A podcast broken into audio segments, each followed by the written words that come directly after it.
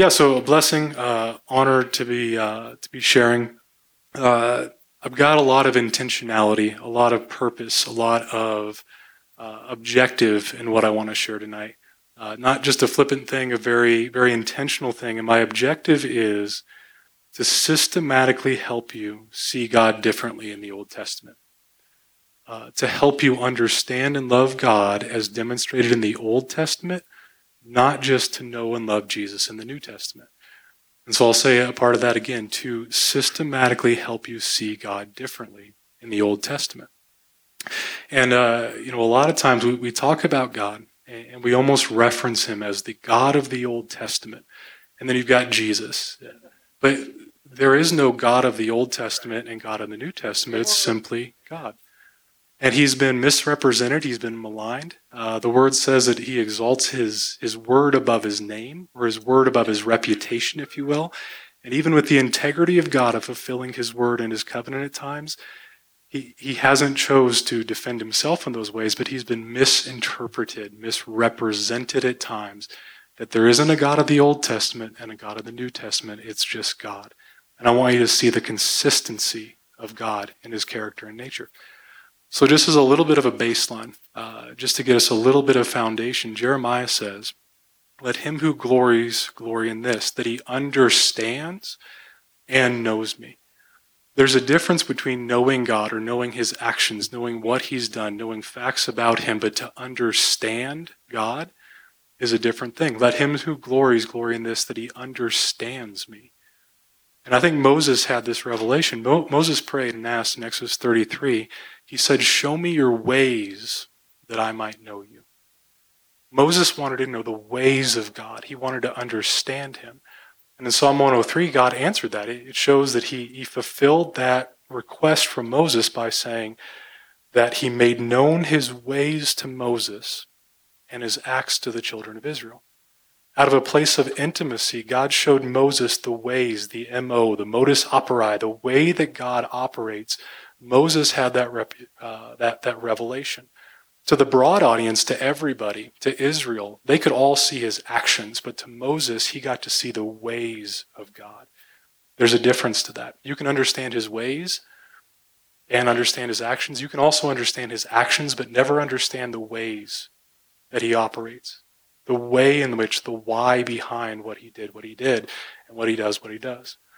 So Moses got that revelation. He said, he made known his ways to Moses, his acts to the children of Israel. And how did he show the ways to Moses? What are the ways of God? Well, after Moses prayed that prayer, said, "Show me your ways," God revealed his nature and his character to Moses.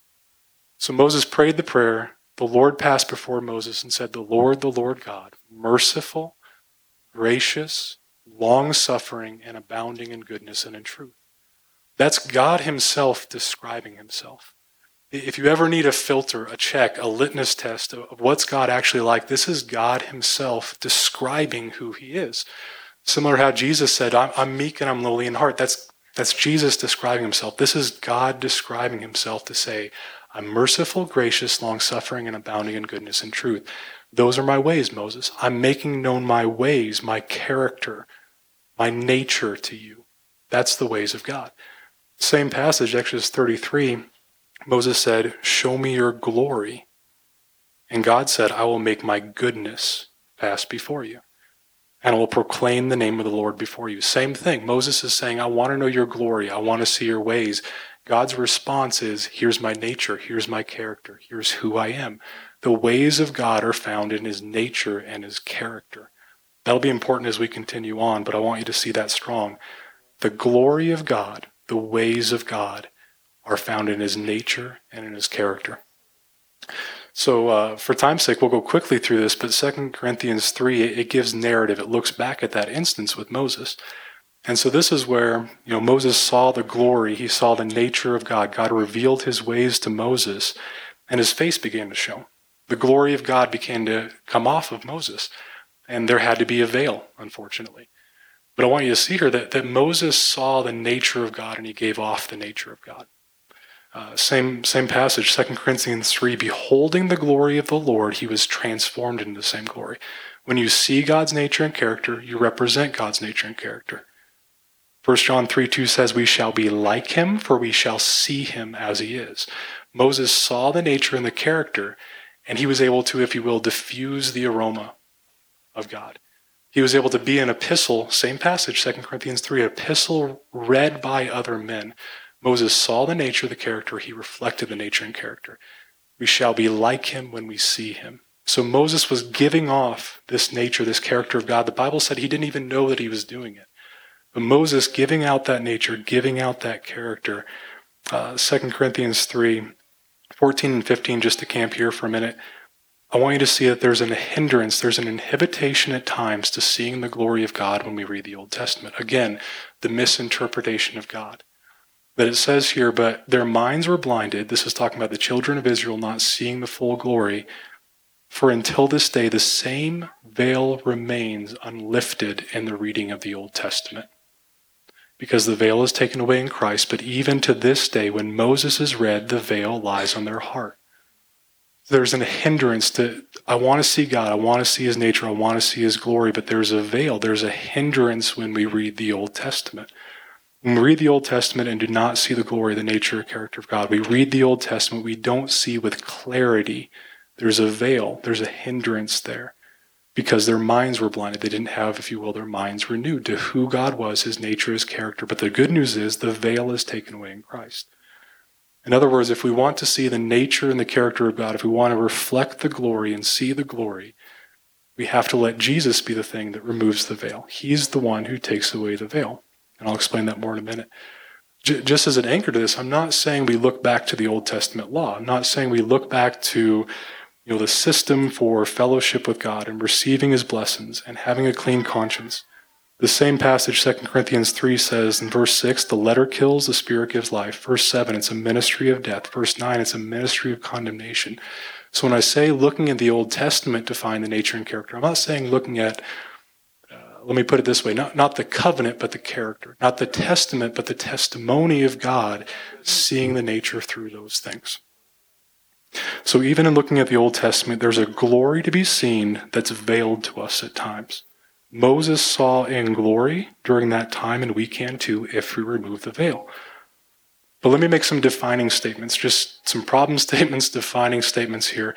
Many people see the actions, again, actions to Israel, ways to Moses. Many people see the actions, but have not tapped into the revelation that Moses had to understand his ways. Or it may be simple in this way. We tend to love God for the last 2,000 years, but not love him for the first 4,000. There's a hindrance. We don't see him in that way. Again, we talk about that God of the Old Testament, but it's not the God of the Old Testament and the New Testament. It's just God. Jesus perfectly manifested not only who God is, Jesus manifested who God was all along. If you can look past the actions and see the nature and the character, you'll see the same characteristics of Jesus represented in God throughout the Old Testament. Jesus didn't come to change God, he came to reveal him as he was before and is now. Many people see the Old Testament as a reference guide for the actions, not as a letter written to them to gain revelation of his nature. That'll take a mature perspective, not just looking at, here is what God did, but looking in the Old Testament to say, there is what God was and is represented in Jesus. One of my favorite statements, Jesus did not manifest a new nature of God. Jesus finally was able to show who God was all along, if we remove the veil. So Jesus revealing who God was all along. So don't lose sight of the revelation that if you see it in Jesus, you see it in God today. That if that's the way that Jesus was, that's who God is to you. Jesus is the express image of God, Hebrews 1:3, the perfect representation, the exact replica, if you will. Jesus is who God is today. That's not a stale revelation. That's an active revelation that if you saw it in Jesus, you can see it today in God. If you've seen me, you've seen the Father. But Jesus also referenced backward to God, not just present and future tense. So John 14:7 says, if you had known me, you would have. Past tense, previously, if you will. If you had known me, you would have known the Father. And from now on, you know him and have seen him. John 1:18 in the Amplified Classic says, no man has ever seen God at any time, but he has declared him. He has revealed him and brought him out to where he can be seen. He has interpreted him. So again, Jesus kept referencing backward to how there was a miscommunication. Nobody saw God before. If you'd seen me, you would have known him. I've interpreted him. Again, interpretation, it's when something's said or done, let me explain that way to you. Let me give you an understanding about what was previously said or done. Let me interpret God in the Old Testament through my actions. Speaking of Jesus. So Jesus kept referring backward to how there was a misrepresentation of God, a misinterpretation of who God was, and how he's showing something different. Not just saying this is who God is now, but who he was before. John 5:19 says, and Jesus answered and said to them, most assuredly I say to you, the Son can do nothing of himself, but what he sees the Father do, for whatever he does, the Son does in like manner. Again, he's referencing the ways, not the repetition. In similar manner, Jesus represented God. Jesus had a revelation of the ways of God, not mere repetition. You look at the Pharisees bringing the woman caught in the very act of adultery. Religion looks at the actions of the person, but also the actions of God previously to interpret his ways. So they looked and they said, hey, here are the actions of God. Here are her actions. You do something out of those previous actions. Jesus bypassed the actions. He went with the ways.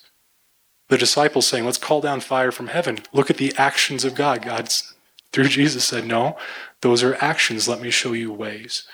Here's the actions of the Sabbath. Jesus said, no, those are actions. Let me show you ways. Jesus interpreted God accurately as he always was. John 17:6, I have manifested your name. Manifested is the Greek word phaneru, to become known, to be plainly recognized, thoroughly understood, who and what one is. I have phanero, your name. I have made you understood who and what one is. Jesus, again, gave understanding of ways, not just knowledge of actions. Jesus changed the covenant while revealing the character. He did not come to change the covenant while changing the character. He was revealing the character of God all along. Jesus changed the way that God is able to interact with us. Yeah, those actions aren't false actions. Those are true actions, if you will, of God. But Jesus changed the way that God was able to do things with us. So Luke 2, obviously, peace and goodwill came through Jesus. Ephesians says that Jesus broke down the middle wall of separation, abolishing in his flesh the enmity. Isaiah 40, looking to Jesus, said, now the warfare is ended, iniquity is pardoned. Jesus changed the dynamic. He didn't, again, change the character. He changed the covenant. Jesus dealt with the turmoil, the separation, the warfare caused by iniquity, thus providing God a new opportunity to treat us how he always wanted to treat us. I'll show that in a minute. But again, Jesus dealt with the turmoil, separation, and warfare caused by iniquity, thus providing God a new opportunity to treat us how he always wanted to treat us. You know, the difference between leadership and management, I mean, there's so many in this room, so many leaders between Josh and Sway, between Shanra and Elijah and what they're leading, David and Colleen and Caleb and Selena, and on I can go around the room. There are so many leaders in this room, not just at AWM and Karis, but in the church, in businesses. The difference between leadership and management, you guys understand that. Delton's back there too, either intuitively or intellectually. But there's a difference there between a leader and a manager, right? A leader, by simple definition to me, is influencing from your heart to their heart. Whereas management, it's directing specific actions with defined consequences and rewards. There's leadership and there's management. I present to you that in the Old Testament, God had to be a manager, even though he wanted to be a leader. God's desire was to influence heart to heart. He had to become a manager. Why? Because, well, you slip into management instead of leadership when there's something new going on. Hey, I've got a new team, a new department, a new initiative. I've got to manage for a season here. I have to direct specific actions with specific rewards and consequences.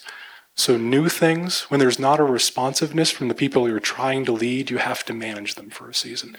Or when there's harm to the individual or others, you've got to manage that situation. You can't just influence. I would say that God had new things going on. He had an unresponsive stiff-necked people. And there was harm in the body that he had to step in and manage the situation. But his heart was influenced. Jesus changed the ability and gave him the opportunity to be a leader instead of a manager. Again, I'll say Jesus dealt with the turmoil, separation, and warfare caused by iniquity, thus providing God a new opportunity to treat us as he always wanted to, if you will, as a leader, an influencer of the heart, and not a manager. So God in the Old Testament, it wasn't God's desire. That covenant, that way in operating with people. Hebrews 10:8 says, sacrifice and offerings, burnt offerings, and offerings for sin you did not desire, nor had pleasure in them, which were offered according to the law.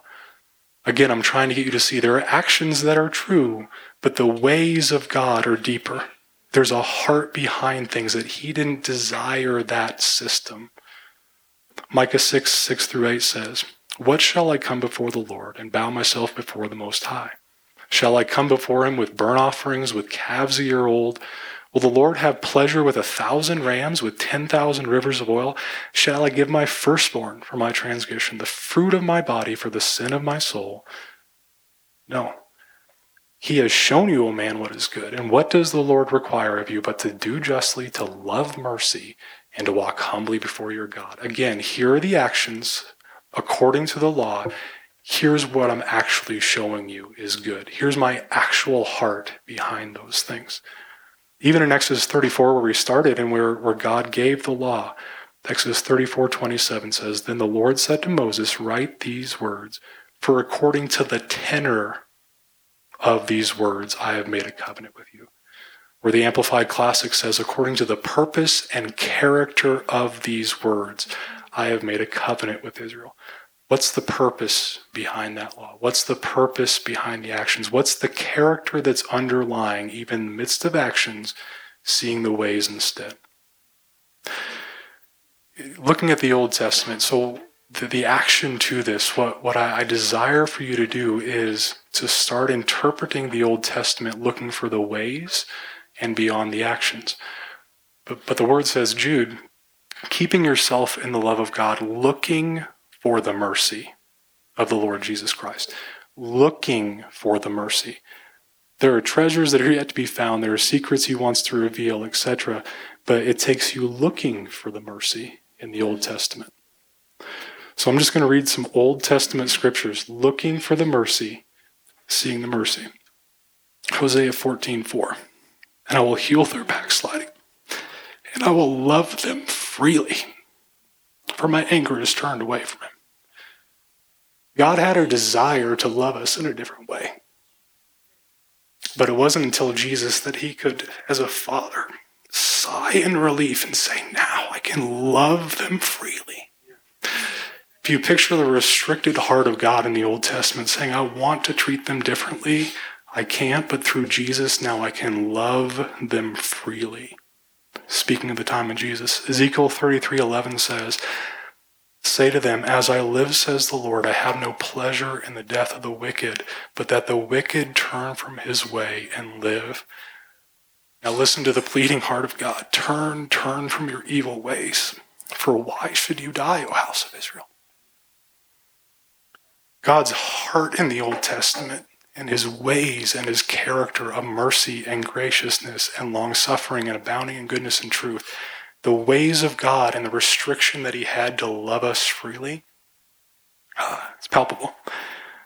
Jonah 4:2 says, and he prayed and said to the Lord, Ah, Lord, Was not this what I said to you when I was still in my country? Therefore I previously said, fled to Tarshish.